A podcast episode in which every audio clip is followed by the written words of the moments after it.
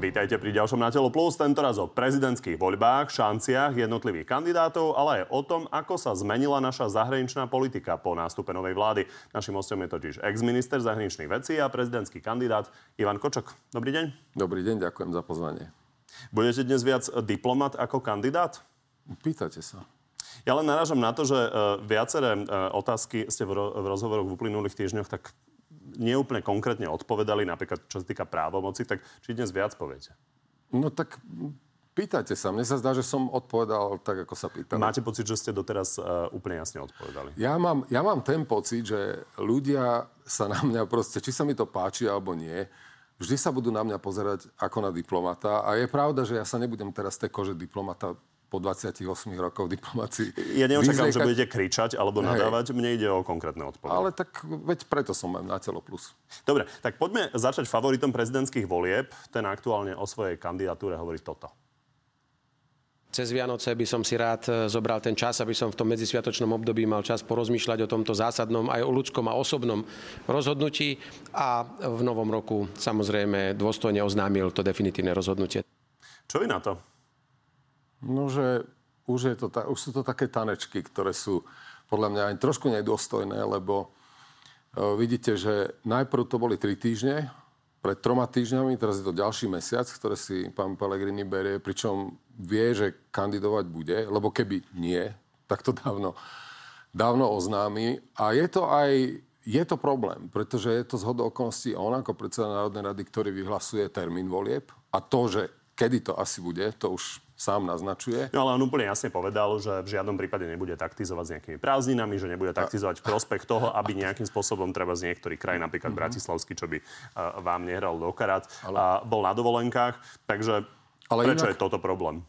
Niekto to musí vyhlásiť. No, no, no pretože o tomto čase, veď pomaly je to 3 mesiace pred voľbami, by bolo dobre vedieť aj pre verejnosť, aj pre nás, poprvé, kedy tie voľby budú, lebo potrebujeme plánovať. Pre mňa to rozdiel je, pre neho to rozdiel nie je, pretože všade, kde sa vezie, ako, národná, ako predseda Národnej rady a pritom kandidát, tak sa tam vezie v štátnej limuzíne. Pre mňa je rozdiel, že či máme, e, že či máme e, plánovať billboardy na dva alebo na tri mesiace.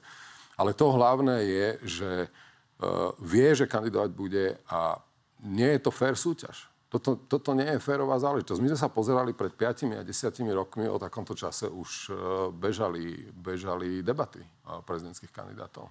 Vy hovoríte, že to nie je férová súťaž, že by mal odstúpiť z, toho, e, z tej pozície. To som nikdy nepovedal. Nie? Nie. K tomu ste ho nevyzvali? Nie, nie, nie. Ja som mu povedal, že... Že by nemal využívať tie výhody no, predsedu áno, parlamentu. Áno, pretože to on nám aj... povedal, že čo teda napríklad áno. obhajujúci prezident, v momente, kedy obhajuje prezident, tak je áno. prezident, tak sa áno. nevzdáva výhod ale, prezidenta. Ale, no veď to je pravda, ale treba si všimnúť aj to, že keď teda hovoríme o prezidentovi, že pani prezidentka Čaputová povedala v júni, že nebude.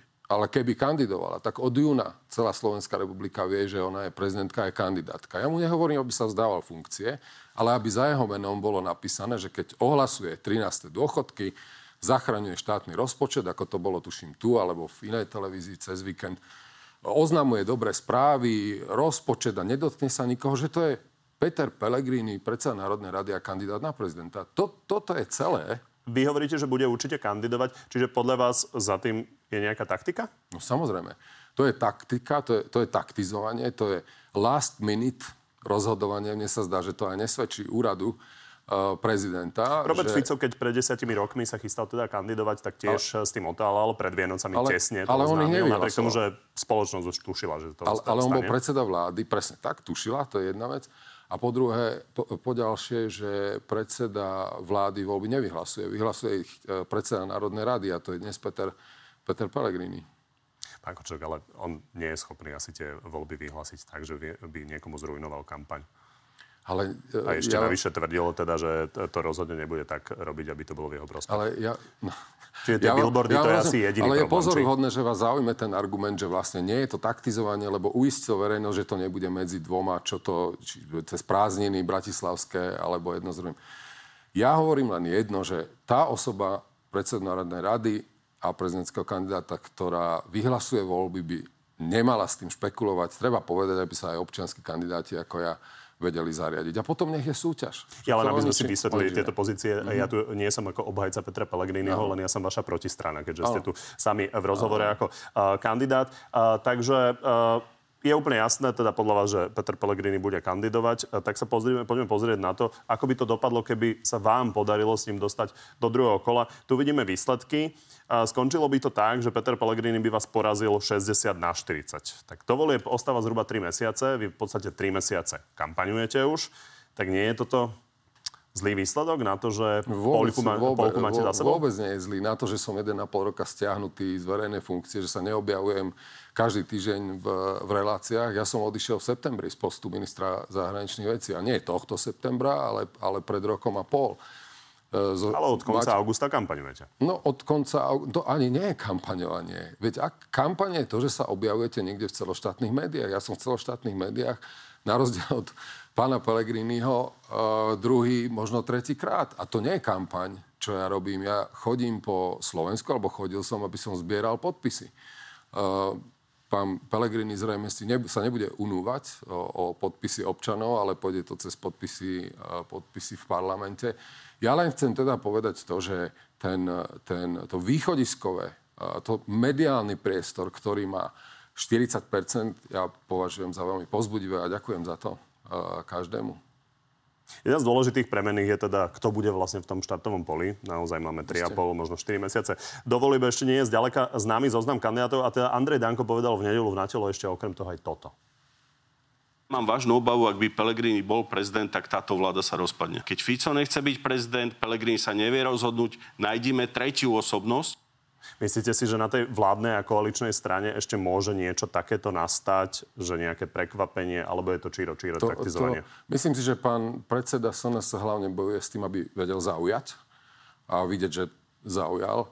A ja, ja týmto nebudem špeku, špekulovať, nech sa tým zaoberajú. Ide o to, že je rozdiel, Hej. či budú nejakí dvaja vládni kandidáti alebo jeden kandidát. No, je, a špeciálne, ak by to bolo nerozhodné, tak samozrejme tie hlasy SNS môžu uh, byť problém pre no, toho je vládneho. To, je, to zjavne, je to zjavne pre nich téma. Je to pochopiteľne téma. Nie je to, čo urobiť v prezidentskom úrade, lebo o tomto sa vôbec nerozprávajú, o tom rozprávam ja.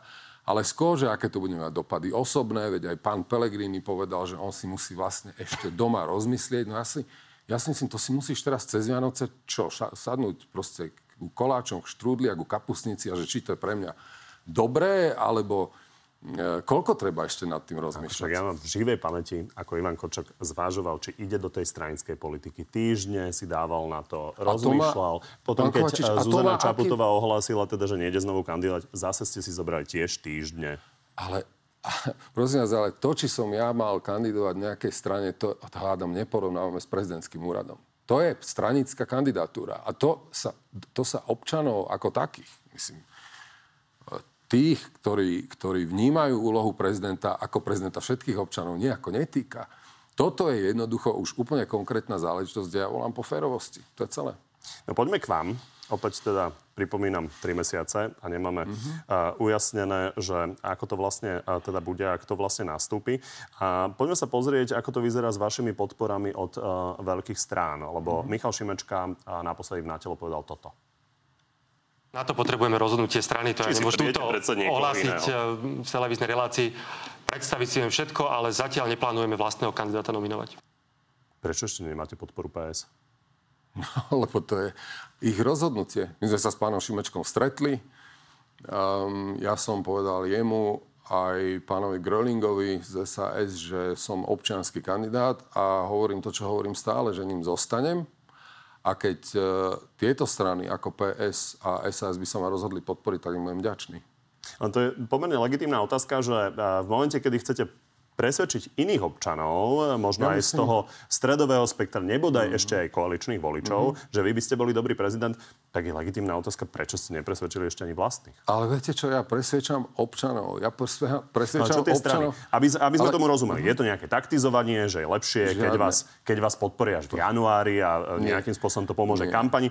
Ako je možné, že PS, ktorá je vám blízka, SAS, ale... ktorá vás kandidovala na ministra, ešte nepodporili Ivana Kočka? Ale ja neviem, ja, ja necítim žiadne taktizovanie. Tu, tu som pred občanmi, uh, dnes na telo, zajtra v Mikuláši, pozajtra v Poprade. V čom ja taktizujem? Ja som povedal veľmi včas. Ja sa pýtam. Lebo nie, nie, hovoríte, vy hovoríte, hovoríte, že ja taktizujem a ja hovorím, že... Ste sa stretli, ja hovorím, No, Ešte vás nepodporili. Prečo? Ale, no veď ale, lebo to povedal... Je za tým pán... napríklad kandidatúra Roberta Mistrika, že je ešte stále v hre, je to bývalý člen SAS? Nie, nie, to ja vôbec neviem, ale, ale ja, ja len reagujem na to, že ste povedali, že či ja taktizujem. Ja netaktizujem, ja sa snažím stretávať s občanmi a tieto strany veď majú svoje štruktúry, tak to povedal aj pán Šimečka v dokrutke.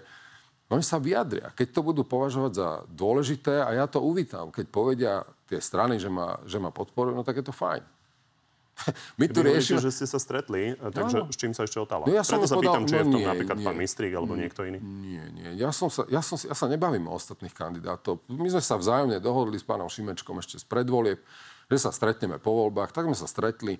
Ja som im povedal, aká je moja vízia uh, prezidenta Porozprávali sme sa o vnútornej politike. Úplne normálna záležitosť, ja by som kauzu nerobil z toho a už vôbec nie. Ja to nerobím taktizuje, kauzu. Je úplne logické v momente, kedy chcete presvedčiť celý národ, aby vás prišiel voliť, že či viete presvedčiť vlastných.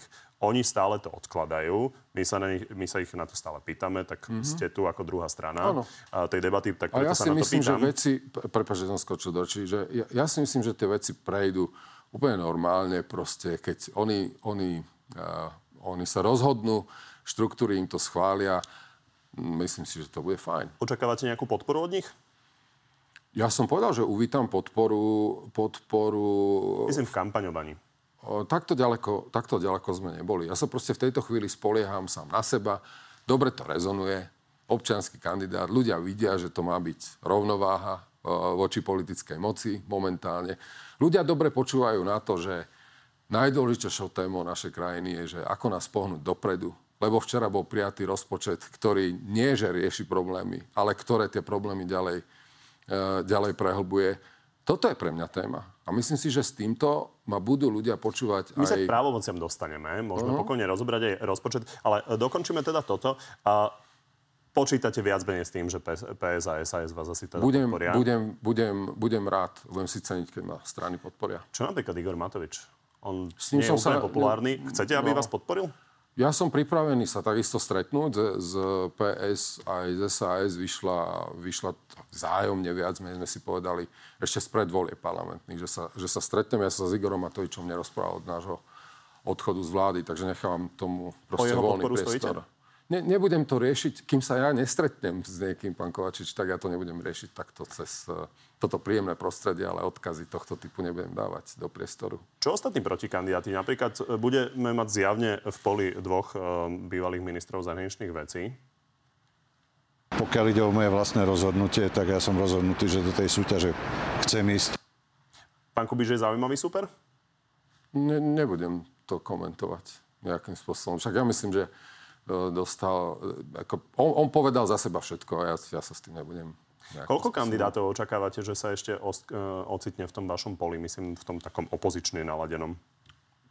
opozične naladenom. Pána Kubiša neviem, nevieme hej, celkom hej. ako zaradiť. On sa uchádza ja, oveľa viac o hlasy a smeru mi, hlasu ako vy. Verte mi jedno, pán Kovačič, ja nad týmto fakt nerozmýšľam. Tí kandidáti prídu, je to, je to slobodná súťaž. Je, je úžasné, že to bude súťaž o to, že čo spraviť s našou krajinou. Neutekám od ale naozaj, že zdieľam s vami moju vnútornú emociu. A tá je, že ja si dneska večer láhnem s tým, ako si zajtra zbalím stolík a cestujeme do, do Mikuláša a s napätím čakám, aká tam bude debata. Fakt nerozmýšľam nad tým, kto to bude.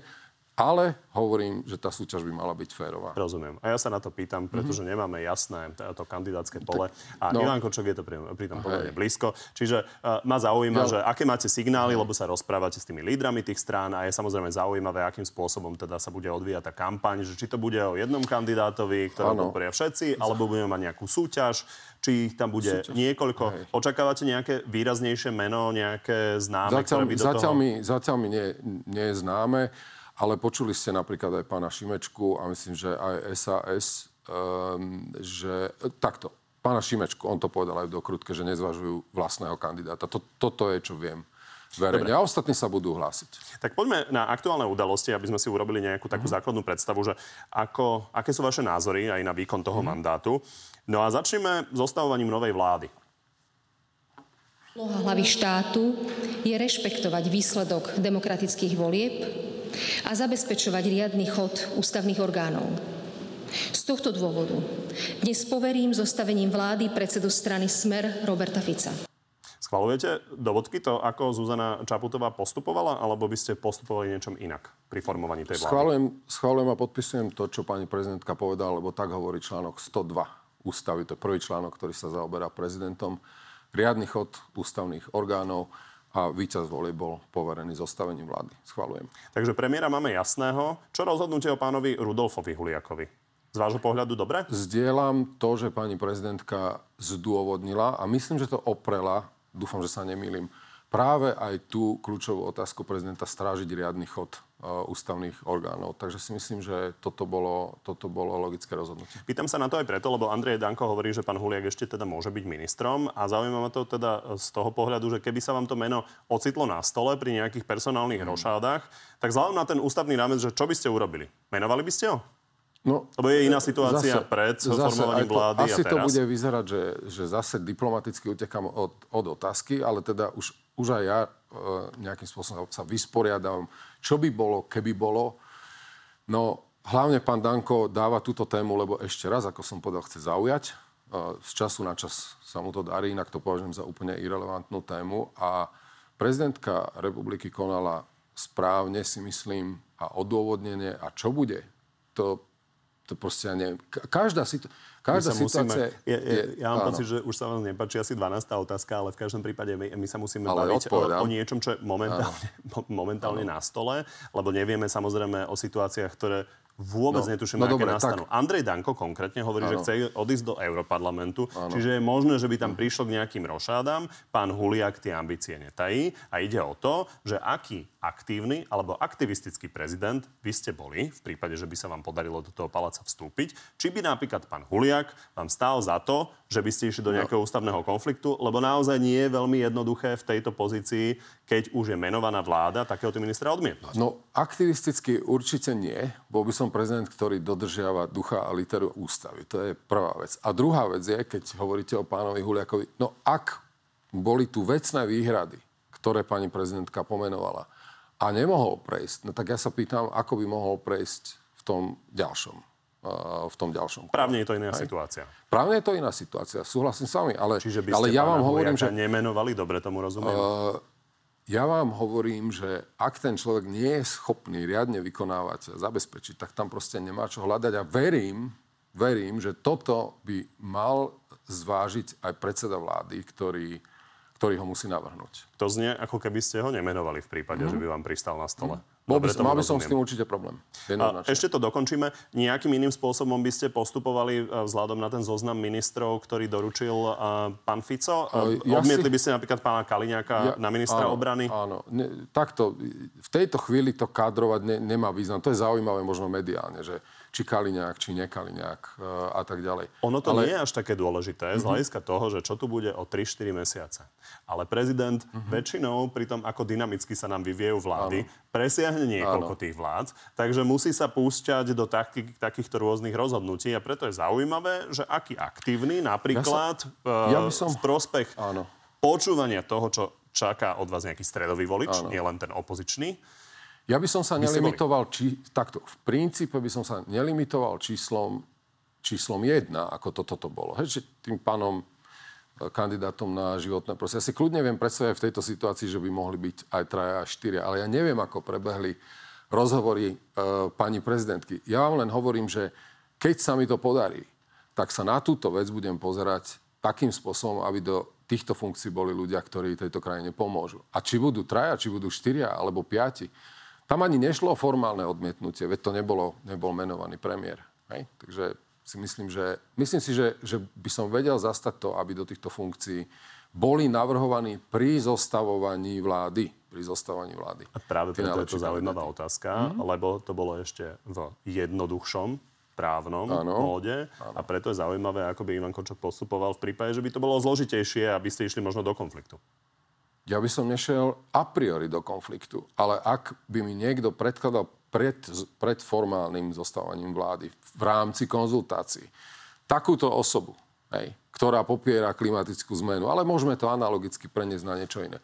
Bol by som určite aktívny a dôrazný prezident. Áno, to ste nám už povedali, že pána Huliaka... Ale vy sa ma pýtate stále to isté, ano. tak ja stále to isté odpovedám. Nie, nie, nie. Ja už som sa posunul k tým ďalším. Dobre. A, aby sme vedeli, ako by to bolo v prípade, že by mali sme už menovanú vládu, ale teda ano. pochopil som, že s pánom Kaliňakom by ste tiež mali problém.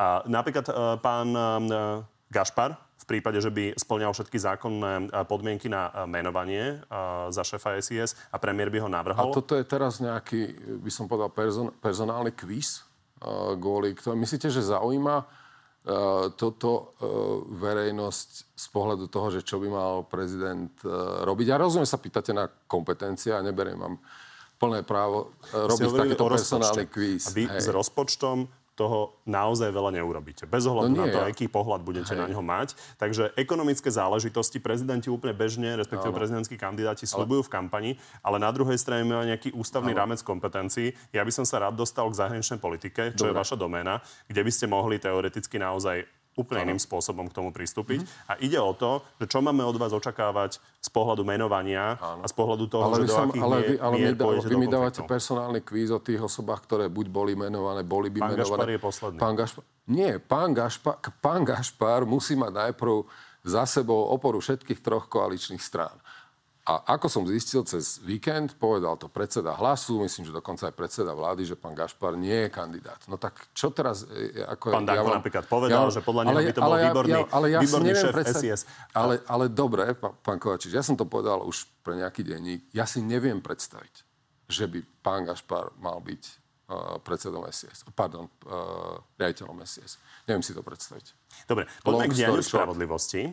A koalícia ide teda zásadne meniť nastavenie prokuratúry. Je možné, že špeciálna prokuratúra úplne zanikne, ale obajuje to tým, že to vopred skonzultuje s Európskou komisiou. Poďme sa na to pozrieť. Mm-hmm. Sa ide robiť iba všetko to, čo je aj odkonzultované v Bruseli a nič, z čoho by ste mali mať strach ohrozenia právneho štátu, ten tu naopak za 3,5 roka absolútne nefungoval. Majú na to mandát z volieb v podstate aj tvrdili, že to idú urobiť. A teda ešte hovoria, že to chcú odkonzultovať, e, či, je to, či to nie je v konflikte so záväzkami voči Únii. Mm. Nelegitímne? Poviem a len také predzatvorku, dve poznámky. Poprvé, nemajú mandát na to, aby za 2-3 týždne zmenili zásadným spôsobom, alebo ak chcete, prepísali celý inštitucionálny systém spravodlivosti. Alebo teda jeho veľkú časť. Ja to nevnímam tak, že na toto dostali mandát. Môžu koľkokoľvek opakovať to, že sme hovorili, čo urobíme, ale na čo tá verva? Na čo ten stres? Na čo, na čo tá, o, ten obrovský aktivizmus, že toto teraz treba urobiť za tri týždne? To je prvá poznámka. Druhá poznámka, a teda tá tretia bude k Bruselu, že, že oni hovorili, že profesionálne, transparentne, a kde tu prebieha nejaká odborná debata o niečom, čo tu 20 rokov bolo s výhradami, bez výhrad, ústavný súd sa k tomu vyjadroval. A kde tu, je, kde tu je debata nejaká odborná o tom, že či to tu patrí, alebo tu nepatrí? No a k tomu Bruselu, viete, čo je, to je pozoruhodné, že vlastne, vy ste videli ten návrh? No, videl som dve verzie. No, ale viete čo? Tu ide napríklad o takú drobnosť, že Najprv sa dokonca do, ide skoro na takú ako neformálnu, polotajnú misiu. Inými slovami, že ten návrh, predpokladám, ako išli konzultovať, on už je u úradníkov v Bruseli. Ale my tu pokutným spôsobom diskutujeme, pričom jeden, teda traja predsedovia koaličných správ, strán, každý povie o tom niečo iné. Chápete, že, že do Bruselu sa ide s niečím a kde sú slovenskí občania? Kde sme my, aby sme videli, že tak takto bude vyzerať špecializovaný trestný súd, tak, takto bude vyzero, vyzerať prokuratúra. Tak poďme to k tomu, nie... ako by to vyzeralo ano. v prípade, že vy by ste boli prezidentom. Má Zuzana Čaputová v tejto fáze, kedy sa dejú takéto zákulisné konzultácie teda s Bruselom, ja. niečo robiť podľa vás? No, Robili by ste niečo iné? No, ja si myslím, že pani prezidentka, keď ten moment príde, pravdepodobne v podobe legislatívnych návrhov, alebo teda schválenej legislatívy v parlamente, že sa k ním, k ním vyjadri. Ale ja aj z úcty pani, e, k pani prezidentke a kľudne aj poviem, že ja. Ja si myslím, že prezident sa má vyjadriť vtedy, keď sa má vyjadriť. A kedy to, keď to má nejakú váhu. K čomu sa má... Vy sa ma pýtate, ja odpovedám, že aké mám výhrady. Rýchle, verva, e, do Bruselu nevieme s čím a tak ďalej. Tak odpovedám na to. Čiže by ste ale to počkajte, kritizovali, ale, tak si to máme predstaviť? Nie že, nie, že kritizoval. Ale ja si myslím, že prezident naozaj má hovoriť vtedy, keď proste na to, na to dôvod na to dôvod má. A ja nebudem odtiaľ to z tejto relácie teraz komentovať pani prezidentku, hovoriť. Ja sa len vyjadrujem k, v podstate teraz k meritu veci. Tak pokojne komentujte seba. Ja sa vás pýtam na uh-huh. to, že prezidentka zadefinovala, že škrtnutie špeciálnej prokuratúry by sa jej síce vôbec nepáčilo, uh-huh. považuje to za nelegitímne. Uh-huh. Na druhej strane nie je to ústavným zákonom zakotvené, čiže Samozrejme. teoreticky, keď to väčšina zmení, tak ona s tým nemá veľmi čo urobiť. Takže sa pýtam, že či vy by ste to videli identicky, ale len by ste teda skonštatovali, že sa vám to nepáči. Ja by som sa na to pozrel vtedy, keď uvidíme, ako ten návrh bude, uh, bude vyzerať. Bavil som sa s právnikmi, s ústavnými právnikmi, ktorí hovoria, že dnes rozprávame o niečom, čo sme nevideli. Vy ste takisto právnik, tam je kopec vecí, napríklad prechodné ustanovenia, ktoré sa budú vysporiadavať okrem iného aj ak dojde k úpravám sadzieb pre trestné činy korupcie toto sú veci, ktoré dneska rozoberáme do detailu, bavme sa o politických dôsledkoch. Niečo, čo tu je 20 rokov, sa dnes prepisuje za 2-3 týždne. Nevieme čo, uteká sa do Bruselu, občania Slovenskej republiky o tom nevedia. Ja vám k tomu dnes hovorím postoj, ale nedávam ja žiadne odkazy pani prezidentky, pretože ona vie, kedy sa vyjadrí. A myslím si, že úlohou prezidenta je zdôrazňovať jedno, to by som robila ja. E, justícia ako taká, dôvera, že zákon platí pre všetkých, je absolútne kľúčovou, kľúčovým predpokladom právneho štátu a tu obavy rozptýlené neboli prezident má veľké kompetencie z hľadiska menovania súdcov a podobne, čiže úplne Ešte, legitimné, že akým áno. spôsobom by ste k tomu stávali, ešte ale to, uvidíme, ale čo má spôsobom... toto so zmenovaním súdcom, však môžeme teraz preberať Nie, kompetencie. Ale... Súvisí to napríklad aj so špecializovaným trestným súdom, Ešte. čiže ide o to, že toto je jedna z vecí, ktoré určite by ste riešili primárne uh-huh. v prípade, že by ste sa stali prezidentom. Prezidentka uh, kandidovala napríklad do sociálnymi vecami, ale je jasné, že uh, sociálne veci príliš človek nevyrieši, keď nemá nejakú súhru s vládou a nemá rovnaký a, názor na to, takže preto sa na tieto témy pýtam. Ale poďme na zahraničnú politiku, to je vaša doména. Tak e, začnem e, v úvode predpovedou Michala Šimečku, ktorú povedal po pozastavení členstva Smeru e, v strane európskych socia- socialistov. Slovensko bude No, ak nie úplne izolované, tak e, minimálne v zlej pozícii, čo sa týka obhajoby našich národných záujmov. Stalo sa? Um, Viete čo, ja si myslím, že slovenskú zahraničnú politiku dnes nie je možné hodnotiť, lebo, lebo ja nepoznám názory ministra zahraničných vecí Slovenskej republiky na nič. Ja, pre mňa je to zvláštna diplomácia, nazval by som je, že tichá, neexistujúca diplomácia. Myslím si, že to pokračovanie je proste populizmu. To znamená, že zahraničná politika sa používala pred voľbami vládnou koalíciou a aj po voľbách presne rovnako. Populizmus. Pozrite sa na Ukrajine. Eh, na politiku voči Ukrajine. Čo to boli za široké ramena? Aké invektívy sa používali? Vy ste po, počuli dnes po, uh, ja z predsedu, uh, predsedu vlády to, čo počúvali občania Ukrajine tri roky? Že tam je zdrogovaný prezident, že sú tam fašisti, že tam je genocida. Odrazu je to inak. Čiže prvá charakteristika slovenskej zahraničnej politiky je nesmierny podvod na voličoch, teda pardon, na občanoch Slovenskej republiky je to otočka, chvala Pánu Bohu, pokračuje pomoc Ukrajiny, vrátane dodávky zbraní. Druhá charakteristika, ja nepoznám názor slovenskej diplomácie na kľúčové veci, ktoré sa dejú vo svete. Viete si spojiť ministra zahraničných vecí s nejakým názorom na to, čo sa deje v Izraeli, teroristický útok Hamasu, na to, čo sa deje na Blízkom východe, na to, že je rozširovanie na stole, na to, že bol schválený rozpočet, um, rozpočet Európskej únie na budúci rok. Aké, a, vláda a komunikovala, že podporuje rozširovanie Európskej únie a to je, aj, a to aj je, so Západným a Balkánom. A to je... Dobre, v poriadku, uh-huh. dokončíme túto prvú tému. Jasne. Ja som naražal na to, že opozícia naozaj varovala pred tým, ako budeme úplne izolovaní a vlastne ako sa dostaneme do úplne inej situácie. Tak stalo sa? Že či sme izolovaní? No, ne, pozrite sa, 30 rokov som robil diplomácia. Ja viem, čo je izolácia v praxi a čo, je, čo tak vyzerá, že nie sme izolovaní. No tak najväčší súzvuk... Takže najväčší... sme izolovaní, ale... Ale pán Kovačič, ne, prosím, nepýtajte sa ma na otázky, ktoré sa... Ešte nie sme, áno, nie. Či? Aby sme tomu rozumeli. No, ale ja viem, že... Vyzerá, že sme izolovaní áno, áno, áno. a v skutočnosti nie, nás neakceptujú. To nie, je to, čo chcete nie, Slovenská, Slovenská zahraničná politika je veľmi ďaleko od tých slubov, že bude suverénna, lebo nie je že bude presadzovať slovenský záujem, nepresadzuje. Viete, čo je dnes? Dnes je 5. decembra. Viete, čo sa dnes stalo? skončila výnimka na vývoz ropných produktov Slovnaftu do, e, do Českej republiky. Toto niekoho zaujíma? Tu, tu, tu, kde tu je tlačová konferencia, ktorá by povedala, že toto nedokázali presadiť? Že Maďarsko blokuje celý rozpočet. Chápete, ja nemôžem povedať áno a nie, lebo vám hovorím fakty. Mimochodom ďalšie fakty. E, manévre na hraniciach, dva dní po prevzati vlády, a ako sa presadili v tom dobrom priateľstve s Maďarskom náš minister vnútra, zahraničných vecí s readmisnou dohodou? To na čo čakáme? Či tam pôjdeme zase manévre robiť?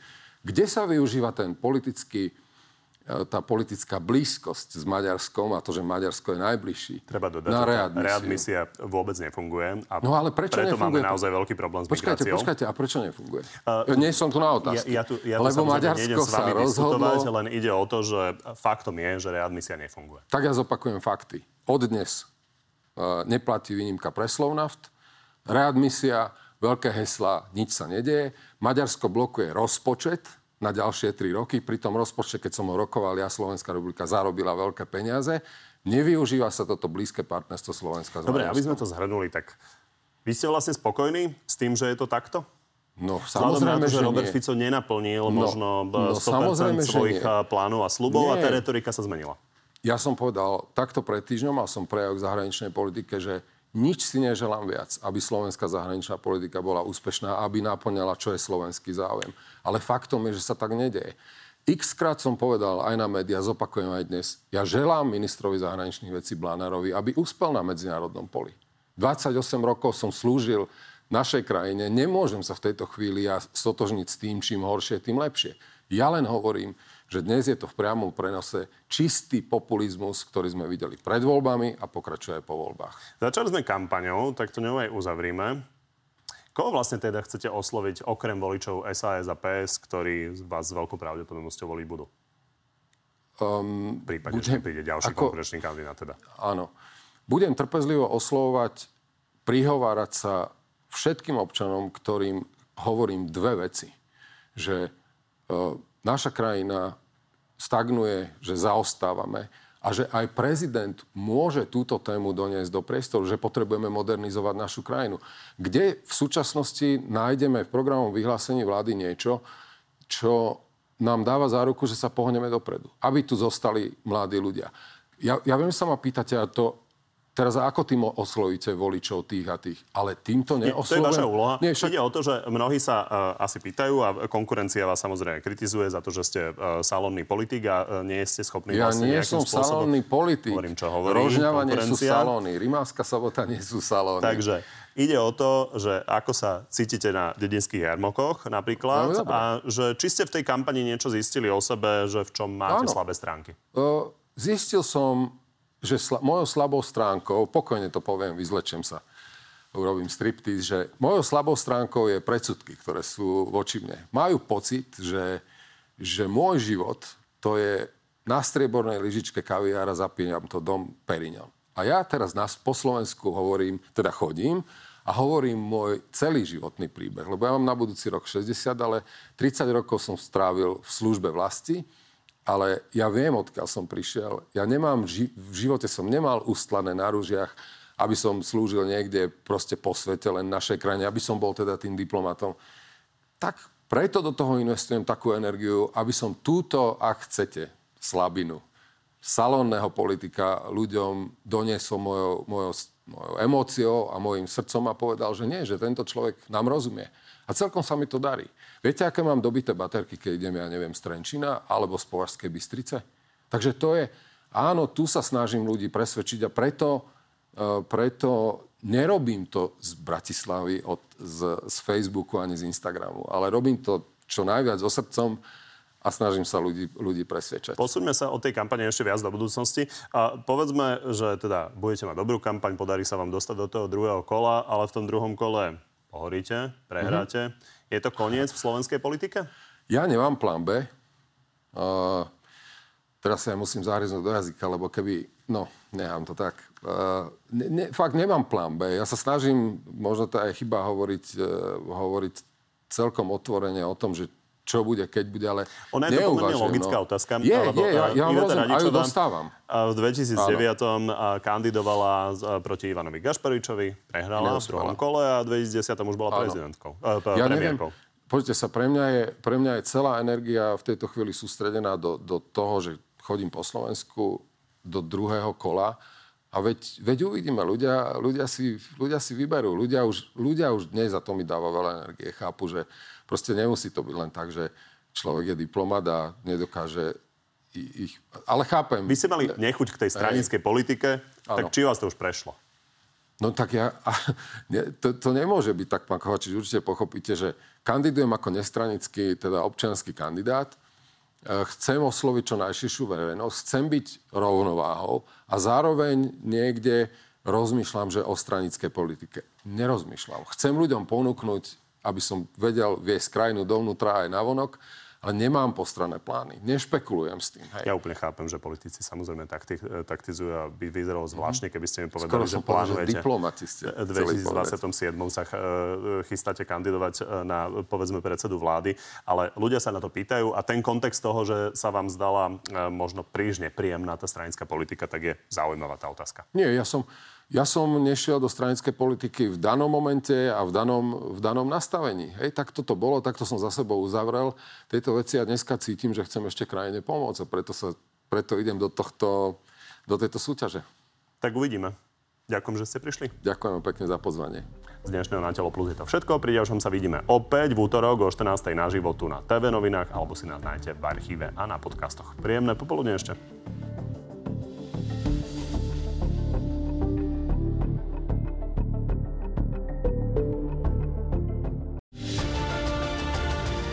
Takže poďme na divácké otázky. Začnem ľudovítom. Prečo sa zastáva USA a prečo podporuje ďalšiu vojnu na Ukrajine a prečo nezmizne do USA, keď ju tak veľmi miluje?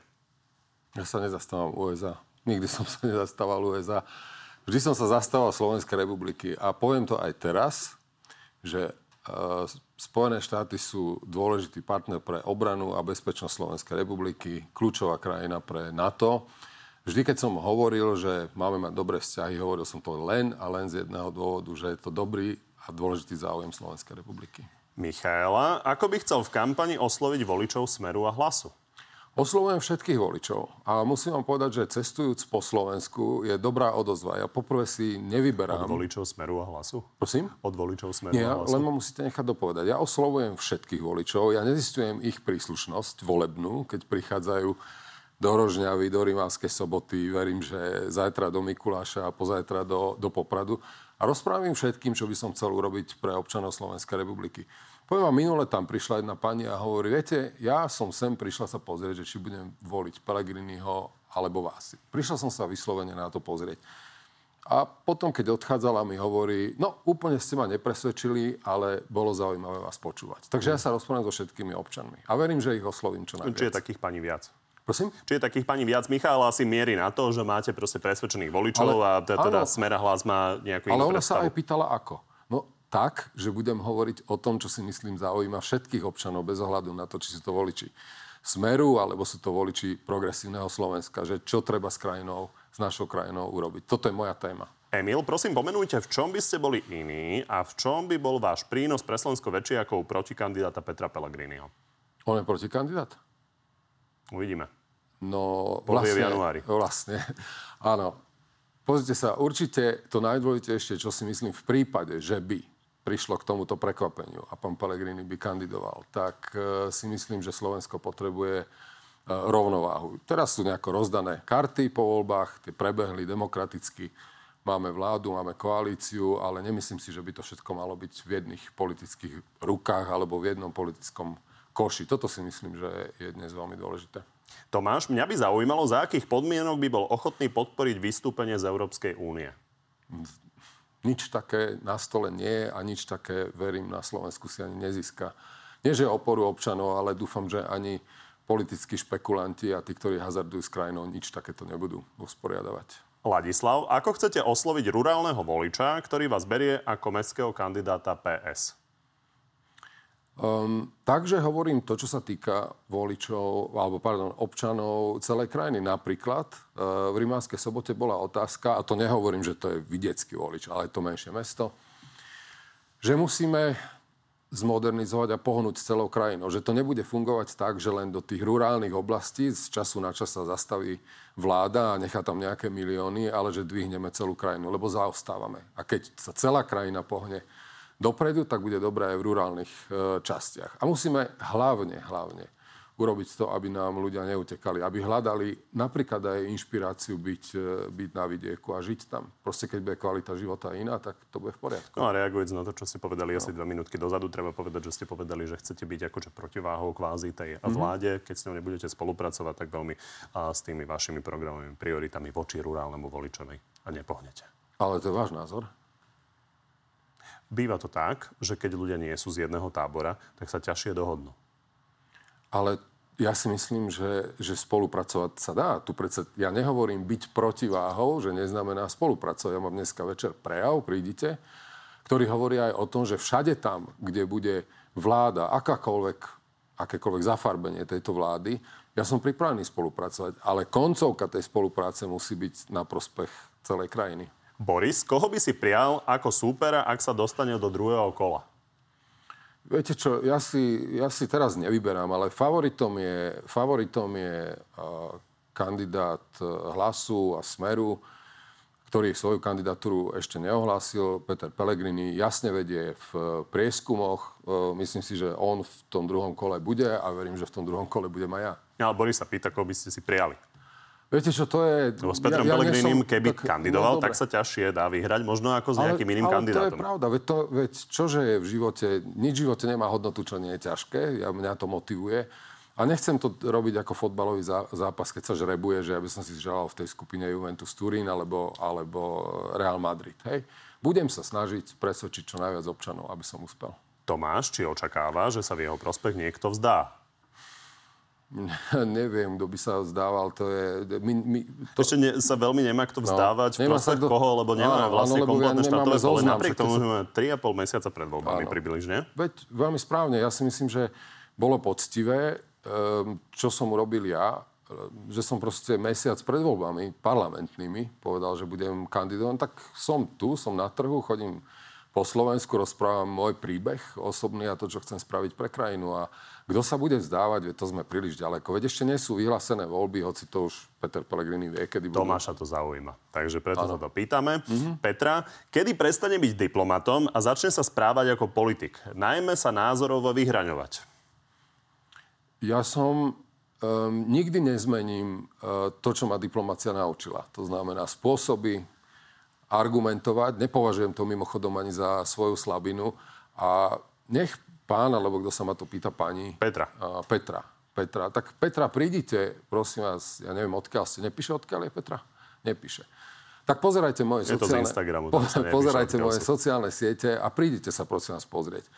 V... Petra asi reaguje na to, že e, počúvajú možno vaše rozhovory. Mm-hmm. Nie je úplne jasné, ako sa k jednotlivým veciam staviate, tak je tu otázka, či budete viac už politikom ako diplomatom. Ale, ale ktoré rozhovory? Veď nie, nie sú kandidáti. Nie, to len nie... typujem, čo tým no. asi Petra myslí, ale predpokladám, že sa vás... E, ja si myslím, že, že bude... nechcela počuť odpoveď, nech príde na meeting a uvidí, ako a... sa jasne vyjadrujete. A, dobre, ale ja si myslím, že sa blížime, verím, k tomu obdobiu, kedy bude známe, kto kandiduje, bude súťaž a bude dosť priestoru ukázať, či sa dá slušne argumentovať. Toto ešte raz nepovažujem za, za handicap a zároveň presvedčivo.